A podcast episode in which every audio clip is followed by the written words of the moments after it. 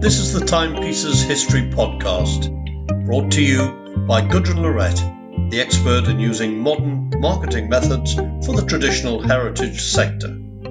Each bite sized show shares the story of a place, person, or object from the past in around 10 minutes. And now, here's today's show. Hello and welcome to the Timepieces History Podcast.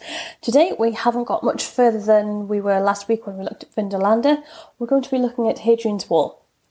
I'd love to know what you think of these episodes, so please come and find me on Twitter at Lorette or leave me a comment on your audio player of choice. Alternatively, you can pop a message onto the relevant podcast page over at gudrunlorette.com forward slash podcast, where you'll find the show notes, useful links, and an episode transcript. No email address required to access that. So, along with Julius Caesar, the Emperor Hadrian is possibly one of the most famous Roman rulers.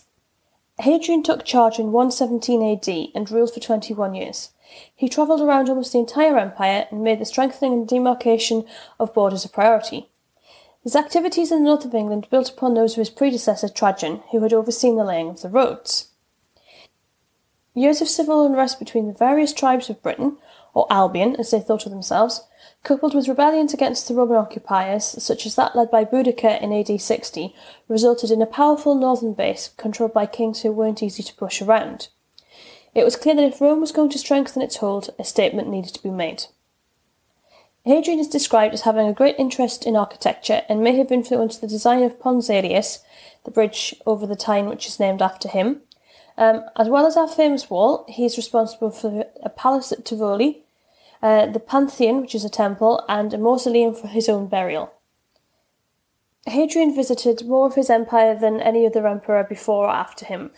In 122 AD, he was in the northeast to oversee the construction of the wall that took his name. Although the line of the wall followed that of the Tyne, it was actually laid as the emperor crossed the land, and it was Hadrian who chose most of the road and fort sites. The wall was constructed by three legions the 20 Valeria Victrix, the 6 Victrix, and the 2 Augusta, around 7,000 men in total. As we'll see later in the season, soldiers also had other skills, such as carpentry and stonemasonry. In his excellent book The Wall, author Alistair Moffat explains that for every man actively engaged in building the wall, there were eight more supporting him, with tasks including the digging of ditches and the supplying of materials.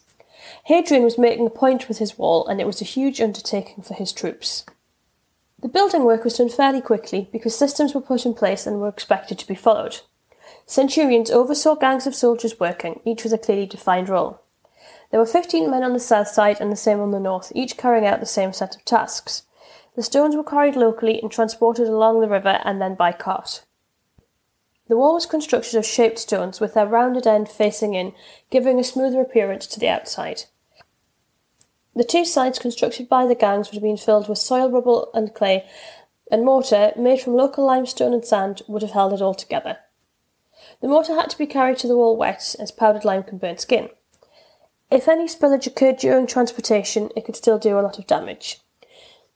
The mortar would have been formed into cones and moved slowly and carefully in panniers attached to pack mules. I think what I find particularly interesting is that the entire wall was built at the same time, with gangs assigned to a section each, rather than starting at one end and working their way along the planned line until the wall was done.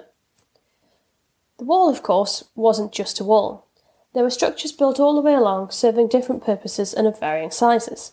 These structures were built first as they would have helped keep the wall following the line, and also because having protective buildings in place were handy in an area of local unrest. There are also several gates through the wall, and these were complex to construct, as Moffat explains. They were arched and had to be built by experts who worked in groups to manipulate the heavy stones, which were specially shaped into wedges at the quarry. The Romans had developed an ingenious technique for moving the stones from the quarry and then setting them in place, involving ropes and pulleys. The stones were transported on carts pulled by ten oxen, who pulled 70 wall stones, weighing two tons, at a speed of 3 kilometres per hour.